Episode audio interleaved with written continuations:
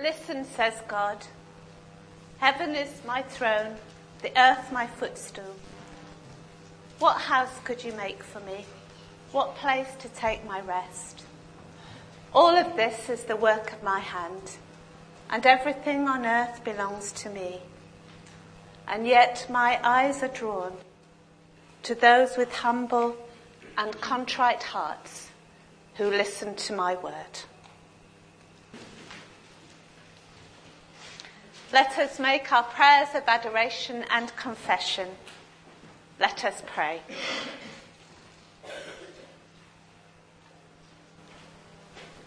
Holy, holy, holy, God of earth and heaven, of endless space and fathomless deep, of fire and wind and elemental powers. We come before you with contrite hearts to worship you today. We acknowledge your power in the chaos and the darkness that surround us, in the vastness and silence of eternity, and in the mysterious complexity of each human person. Your spirit alone broods over the depths of creation, comprehending its magnitude, its glory and its pain, and turning the chaos into splendor. Holy, holy, holy. God Most High, throned in majesty, you disdain our thrones our palaces, our temples and our monuments. And yet you are not proud to draw close to the loving and the humble, to speak in the gentle voice of a friend, to look at us with the eyes of a child, and to breathe the breath of life into our small hopes, dreams and passions.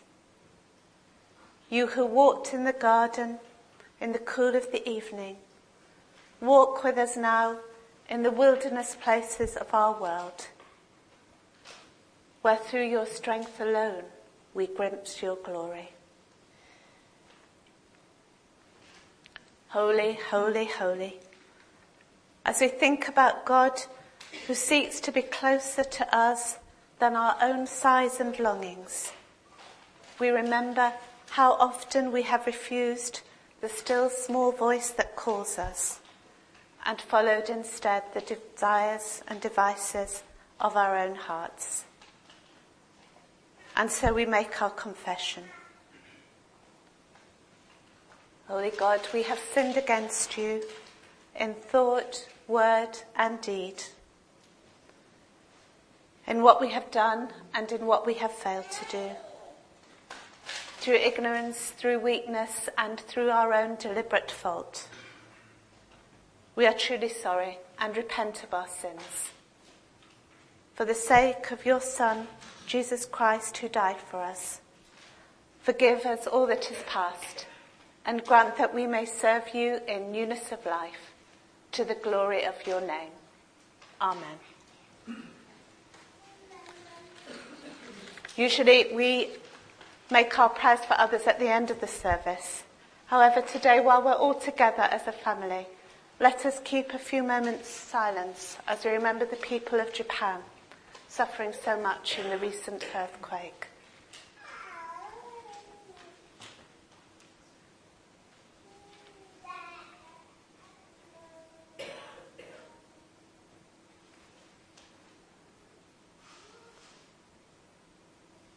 We join our prayers for the suffering world with those of our prayers for the coming kingdom as we say the words that Jesus taught us. Our Father, who art in heaven, hallowed be thy name. Thy kingdom come, thy will be done on earth as it is in heaven. Give us this day our daily bread. Forgive us our trespasses as we forgive those who trespass against us. Lead us not into temptation, but deliver us from evil. For thine is the kingdom, the power and the glory, forever and ever. Amen. Our Old Testament readings this morning are from are set in the Garden of Eden. And the first lesson is Genesis 2 verses 15 to 17. The Lord God placed a man in the Garden of Eden to cultivate it and guard it. He said to him, You may eat the fruit of any tree in the garden, except the tree that gives knowledge of what is good and what is bad. You must not eat the fruit of that tree. If you do, you will die the same day. And Genesis 3, 1 to 7. Now the snake was the most cunning animal that the Lord God had made. The snake asked the woman, did God really tell you not to eat fruit from any tree in the garden? We may eat the fruit of any tree in the garden, the woman answered, except the tree in the middle of it. God told us not to eat the fruit of that tree or even touch it. If we do, we will die. The snake replied, That's not true. You will not die. God said that because he knows that when you eat it, you will be like God and know what is good and what is bad. The woman saw how beautiful the tree was and how good its fruit would be to eat, and she thought how wonderful it would be to become wise. So she took some of the fruit and ate it. Then she gave some to her husband, and he also ate it. As soon as they had eaten it, they were given understanding and realized that they were naked, so they sewed fig leaves together and covered themselves. And the New Testament reading is from Matthew chapter 4, verses 1 to 11. The spirits led Jesus into the desert to be tempted by the devil. After spending 40 days and nights without food, Jesus was hungry. Then the devil came and said, If you are God's son, order these stones to turn into bread. But Jesus answered, The scripture says, Human beings cannot live on bread alone, but need every word that God speaks. Then the devil took Jesus to Jerusalem, the holy city, set him on the highest point of the temple, and said to him, If you are God's son, throw yourself down, for the scripture says, God will give orders to his angels about you. They will hold you up in their hands, so that not even your feet will be hurt on the stones. Jesus answered, but the scripture also says, do not put the Lord your God to the test. Then the devil took Jesus to a very high mountain and showed him all the kingdoms of the world in all their greatness. All this I will give you, the devil said, if you kneel down and worship me.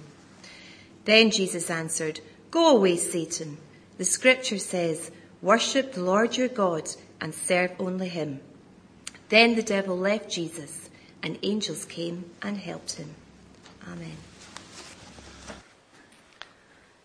The lectionary readings that we heard today, we'll be sharing with Christians throughout Glasgow and throughout the world.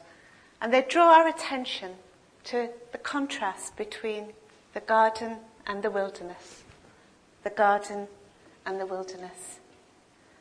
But this time of year, looking out of my back window, you'd be very hard pressed to tell the difference between them. However, in our culture and in many others, there's a huge symbolic distinction between the garden, the cultivated space, and the wild and barren places we call wilderness.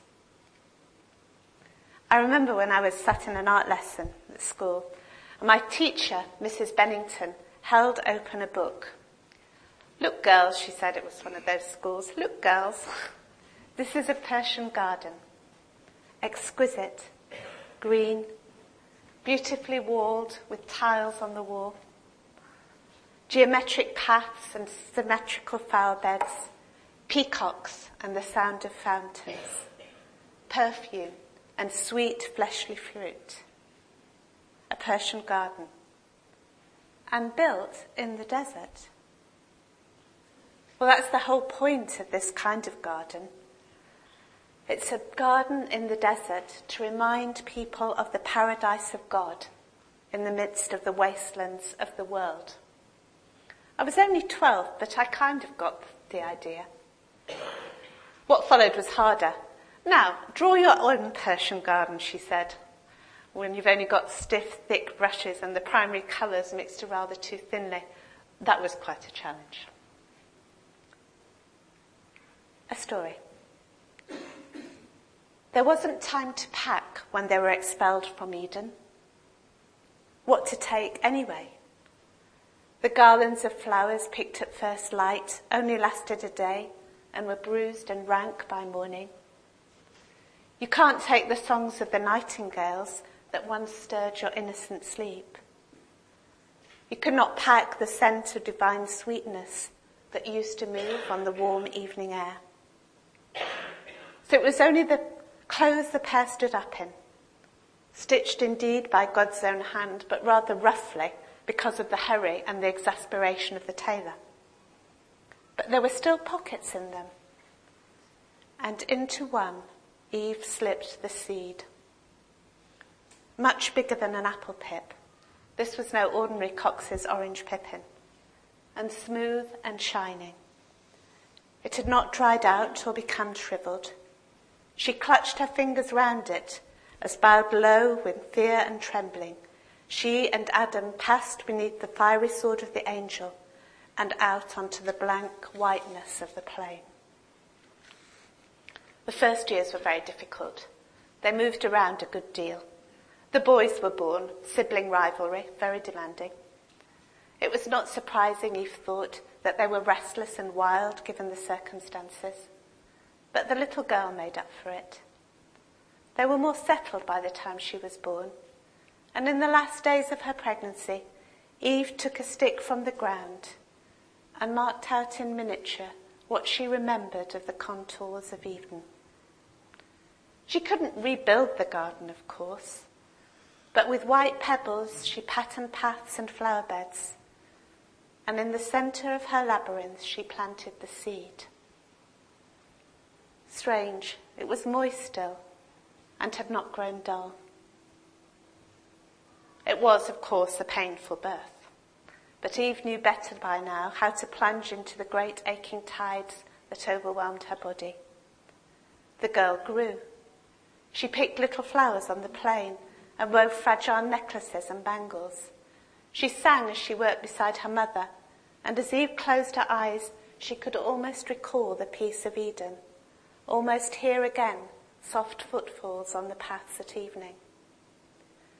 And as the girl grew, so did the tree. Eve sometimes wondered if she'd made a mistake and planted just an ordinary fruit tree in her garden. The parent had looked so fine in Eden, but its offspring was rather crooked and bent. White caterpillars swarmed upon its leaves in April, and although she tried to pick each one off, the leaves were half eaten and brown at the tips. The tree did not thrive, but it did survive. The girl grew, the tree lived, and the years passed. Eve lost her own moistness and plumpness. She was old now, one morning she rose from sleep to labour, as was her fate, and she saw with surprise that the tree was hung with flowers. She knew them, knew their dark red hearts and the fruits that were already forming within them. Come, she said, come and look. But Adam was away delving amongst the thistles. Everybody knows that Eden was definitely in Scotland. And her daughter was somewhere else, spinning perhaps no one came. They found her when they returned, still beneath the tree, a smile on her face that Adam recognized as the one she'd worn long ago when all the world was bright. There were petals on her face, her clothes and on the ground all around her. How beautiful, said the girl as she knelt beneath the branches. Adam could not tell whether she was talking about her mother or the tree spreading out its arms above her that even now stood full and laden with fruit.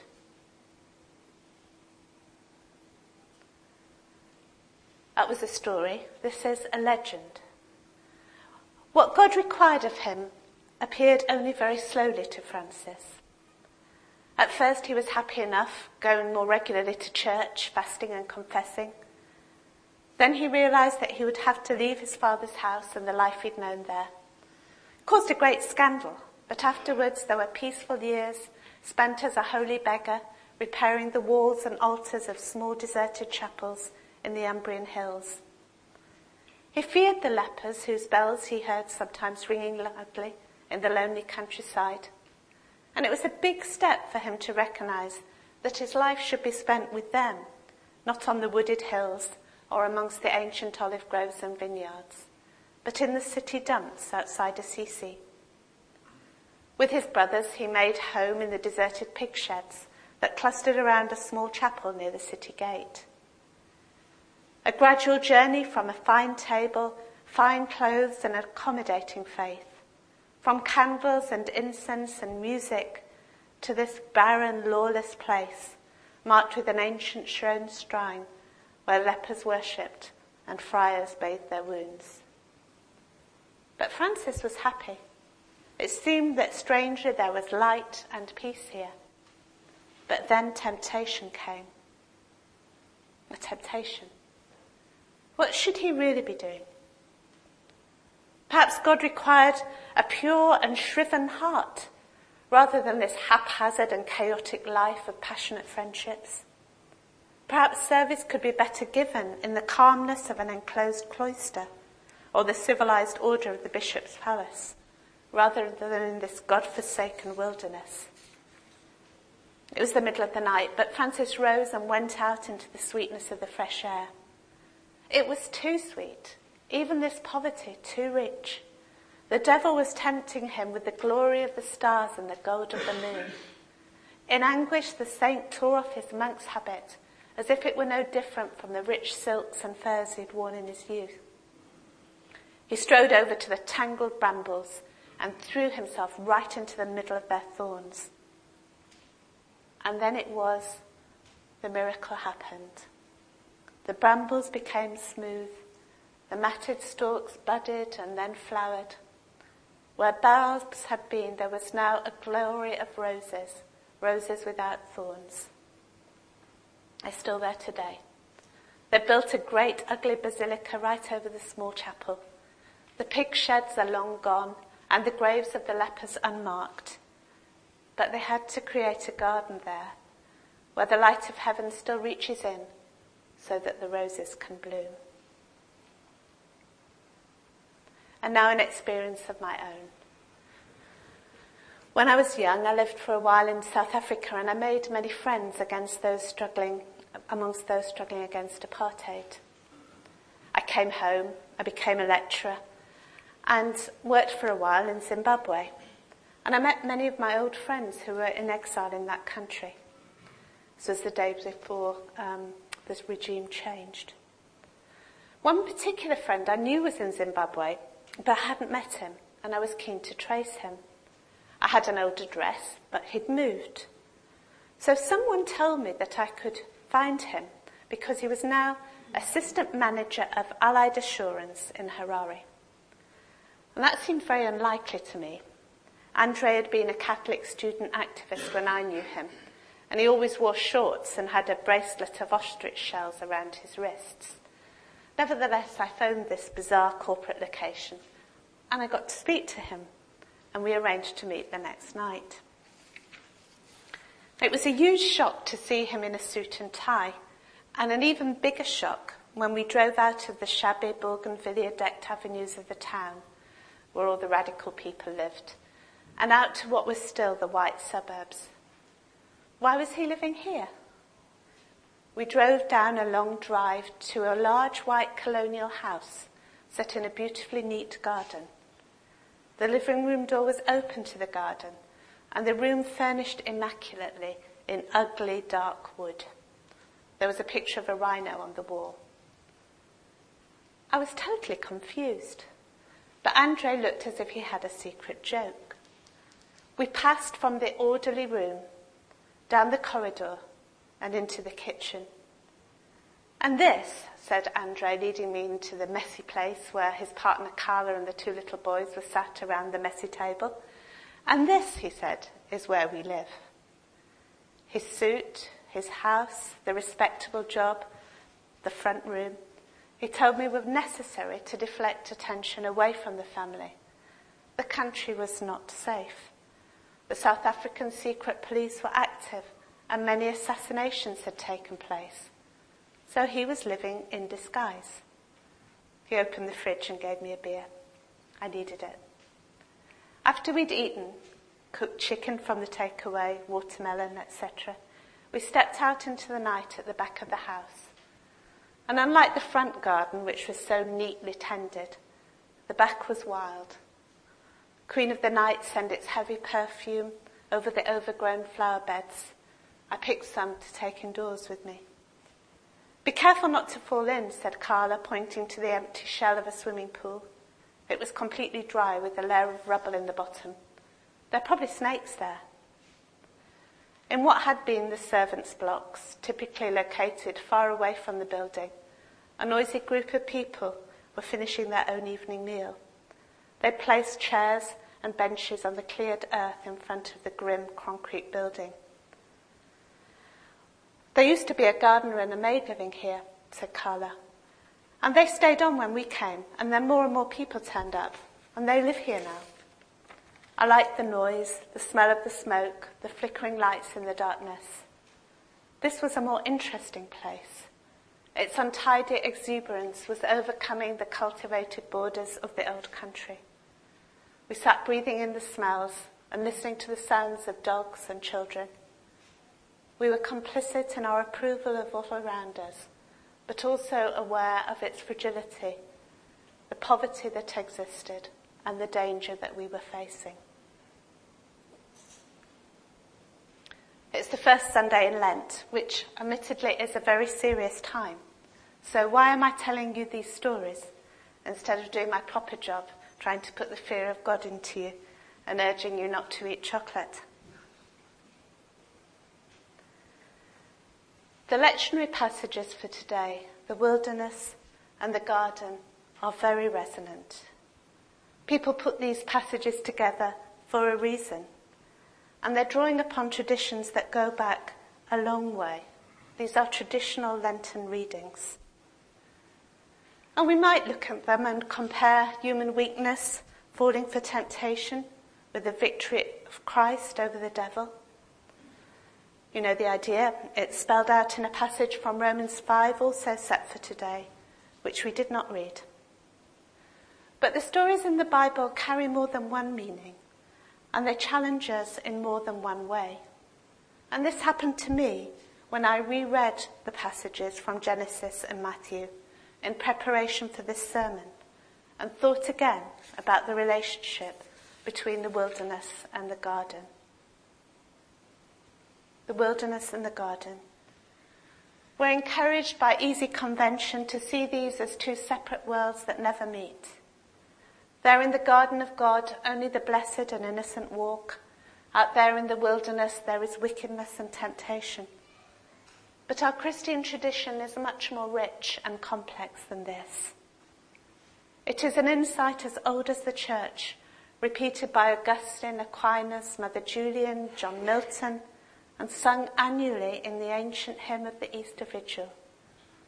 That a happy fault caused our expulsion from Eden and was necessary indeed that we might encounter God in the flesh, in the incarnation, in the wilderness of the world. O happy fault that merited such a Redeemer, as the Easter anthem. Jesus, we remember, encountered not only the devil in the wilderness, but also angels. And it was the place where he withdrew when he needed to find the strength for his mission and when he needed to commune with God. I told you three stories. The first was inspired by a line in the novel by one of my favourite authors, Elizabeth Smart, who imagines herself calling out to a beloved child as it reaches maturity. Come into the garden, my darling. See, your apples are ripe. Banished as we are from Eden, we nevertheless carry with us the memory of its bliss and the seeds that we have stolen. We will again and again mark out its shape in desert sands, and we will see our own fruits ripen and stretch out to taste them. And more, it seems that this must be. This chaos must be. This fall is fortunate, for it is in the wilderness that we exist, not innocent but human, and where we encounter God become human for us. The second story is of Francis, a wonderful wee picture of the brambles blossoming as roses. Here the saint seeks the spiritual rigour of the wilderness, terrified of the sweetness of the garden. And yet the briars lose their thorns and break into blooms before him. I bet at first he wasn't pleased, having sought out the mortification of the flesh, to find himself in a garden of delights. But that is the way of God. There is a paradox in our wilderness experience, our spiritual journeys, the honey sweetness of manna on our tongues. Lastly, my own story a formative experience of being in a place where garden and wilderness were taking on new forms. In the context of our struggles for peace and for justice, for a place to be between the world it is, as it is and the world we believe God wills it to be, we see that the neat garden can be a place of deception, a place of order that is false and corrupt and oppressive. The wilderness can be a place where we begin to see new worlds emerging from chaos. But what emerges in these places is fragile and tentative. It can be dangerous to walk there. There might be snakes. It is the first Sunday of Lent. We remember Jesus in the wilderness and how he was tempted by the devil and ministered to by angels. This is not a soft or gentle time of year.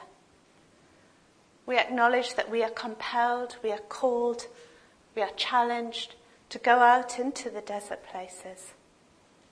So let's go then. We make our journey, not under any illusion that the wilderness is a safe, a friendly, or a comfortable place. The temptations it contains are very powerful indeed. But within its chaos, God's power is also wonderfully manifest. So this season, mark the wilderness with your own patterns of pebbles.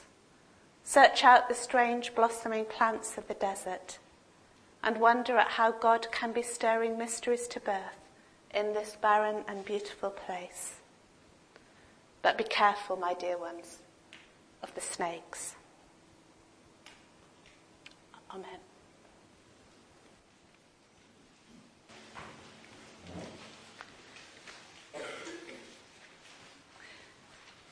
We're now going to make our prayers of intercession. Could I ask you please to turn to Common Ground, hymn number 21?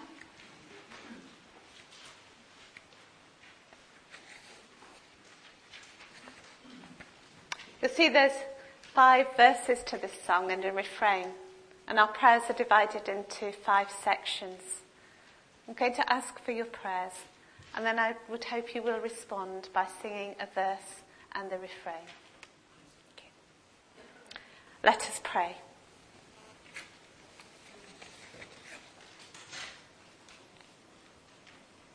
Let's pray for the church and for the world, and let us thank God for his goodness. I ask your prayers firstly for the church at this time. Many sense we are at a point in the turning of the years when new things are coming into being and old things are dying.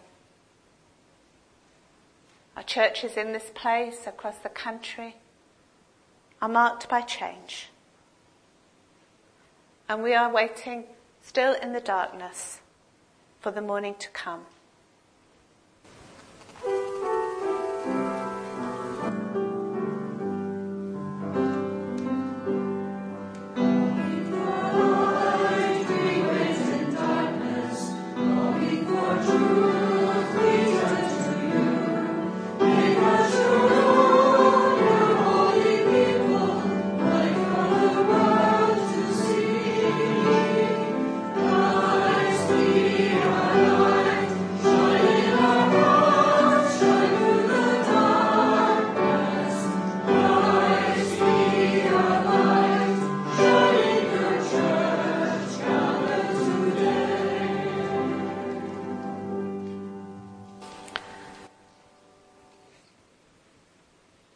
Ask your prayers for the peace of the world.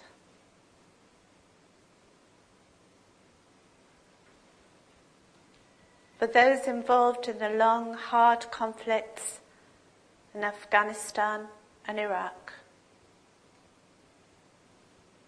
Particularly at the moment, for those in Israel, Palestine, Libya, and Egypt, and all struggling for justice, peace, and joy in these holy lands.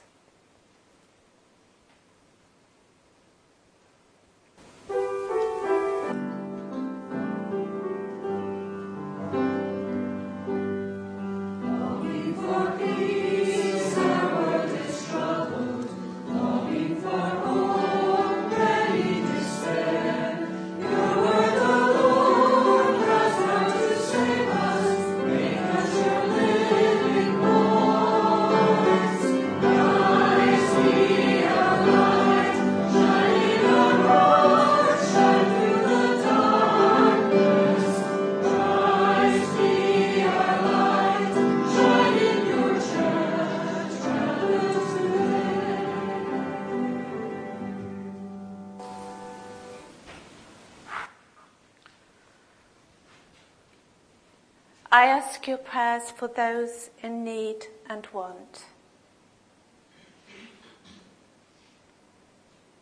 Those whose plans and hopes have been swept away by economic forces far away from them and far beyond their control. Those affected by environmental change, loss of habitats, livelihoods, and lands. Those whose harvests have failed, and those whose wells have run dry.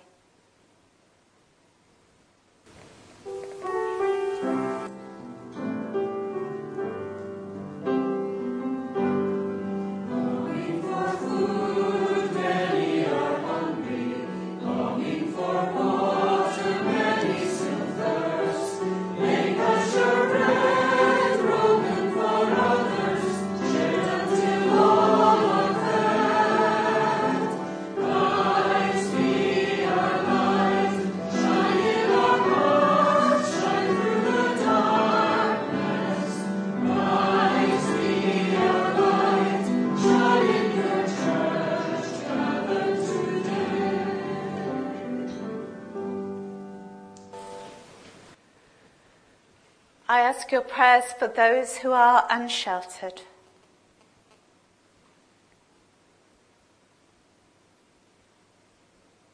Those whose homes are damp and broken and cold.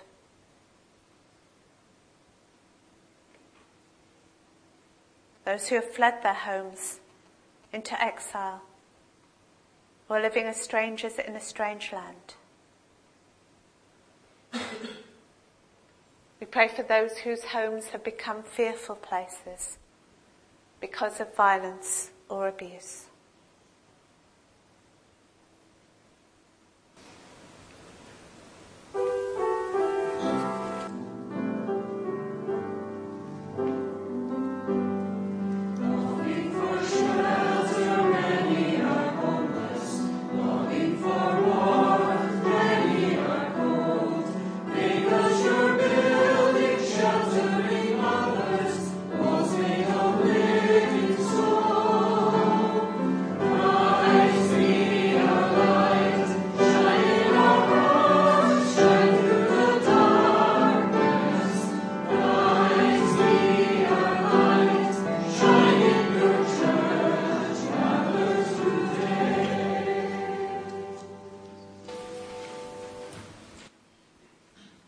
Ask your prayers for this congregation.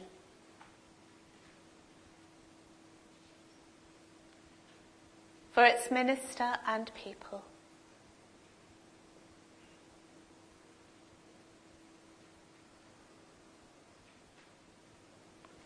For the young people growing up here.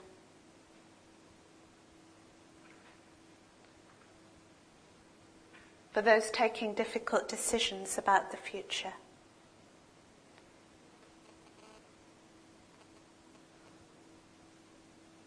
I ask your prayers that God will continue to bind us together into a loving community that rejoices in the Spirit and shares Christ's compassion in this place.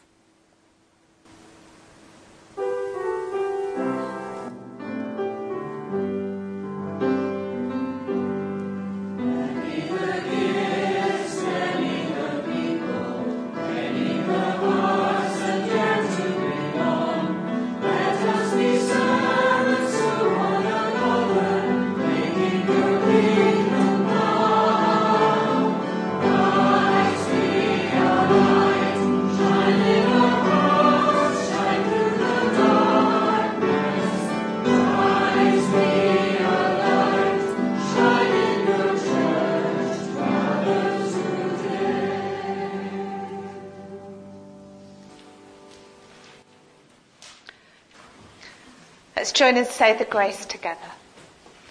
The grace of our Lord Jesus Christ, the love of God, and the fellowship of the Holy Spirit be with us all evermore. Amen.